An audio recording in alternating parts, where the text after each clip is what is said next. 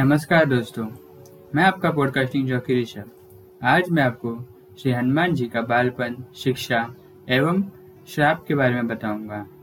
तो चलिए शुरू करते हैं द हिंदू मैथोलॉजी में हनुमान जी। हनुमान जी के धर्म पिता वायु थे। इसी कारण उन्होंने पवन पुत्र का नाम भी मिला है। बचपन से ही वो दिव्य होने के कारण साथ ही साथ उनका अंदर असीमित शक्ति सपाई है। बालपन में एक बार सूर्य को पकड़ लिया था। और उसे फल समझकर खाने जा रहे थे। उसी समय इंद्र ने उन्हें रोकने का प्रयास में वज्र से प्रहार कर दिया। वज्र प्रहार करने के कारण बालक हनुमान जी ठुड्डी टूट गई और वे मूर्छित हो चुके। मूर्छित होने के कारण वो धरती पर गिर गए। इस घटना से कुपित होकर पवन देव ने संसार के सारी वायु छीनने का कार्य छीन लिया। सभी प्राणियों में हाहाकार मच गया।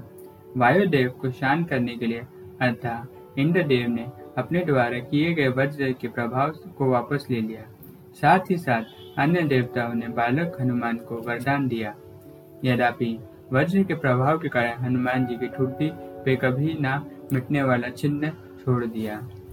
परंतु जब हनुमान को सूर्य को महाज्ञानी होने का पता चला तो उन्होंने अपने शरीर को बड़ा कर सूर्य के कक्ष में चले गए और वहीं रहने लगे और उन्हें विनती करें कि वह अपनी शिष्या को स्वीकार करेंगे।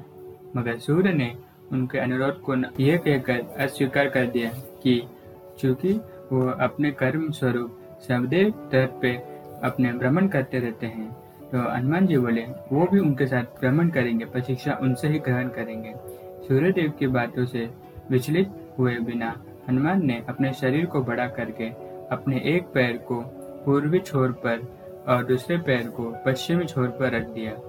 पुनः सूर्यदेव के से विनती की कि और अतः हनुमान सत्यता से प्रसन्न होकर सूर्यदेव ने उन्हें अपना शिष्य स्वीकार कर लिया तथा परंत हनुमान ने सूर्यदेव के साथ निरंतर भ्रमण करके अपनी शिक्षा ग्रहण की शिक्षा पूर्ण होने के पर परंतु हनुमान ने सूर्यदेव को गुरु दक्षिणा के लिए आग्रह किया परंतु सूर्यदेव ने यह कहकर मना कर दिया कि तुम जैसे समर्पित शिष्य को शिक्षा प्रदान करने में जिस आनंद आया है, वह किसी और से नहीं मिल सकता।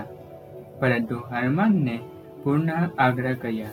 पर सूर्यदेव ने गुरु दक्षिणा के स्वरूप में हनुमान को सुग्रीव धर्मपुत्र सूर्य की सहायता करने का आज्ञा दे दिया। हनुमान ने इच्छा अनुसार सूर्यदेव के हनुमान को शिक्षा देने का, सूर्यदेव को अत्यंत अनादि, नित्य, अविनाशी और कर्म साक्षी होने का वर्णन करते हैं।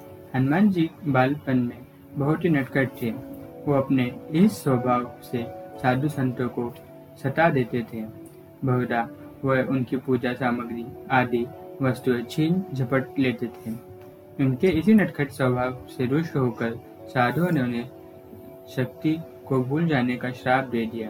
इस श्राप के प्रभाव से हनुमान जी अपनी सभी शक्तियों को अस्थायी रूप से भूल चुके थे। पता किसी अन्य से समर कराने पर ही याद आए, ऐसा उन्होंने बोला था। ऐसा माना जाता है कि अगर हनुमान श्राप रहित होते तो रामायण, राम रावण के युद्ध का स्वरूप कुछ और ही होता। कदाचित वो ही स्वयं रावण सहित संपूर्ण लंका को समाप्त कर देते। तो दोस्तों, आपको हनुमान जी के बालपन, शिक्षा एवं श्राप के बारे में कैसा लगा, हमें ज़रूर बताएँ। और अगर आपको यहाँ से कुछ जुड़ी और कुछ कहानी मालूम है तो हमें ज़रूर बताना। जय श्री राम।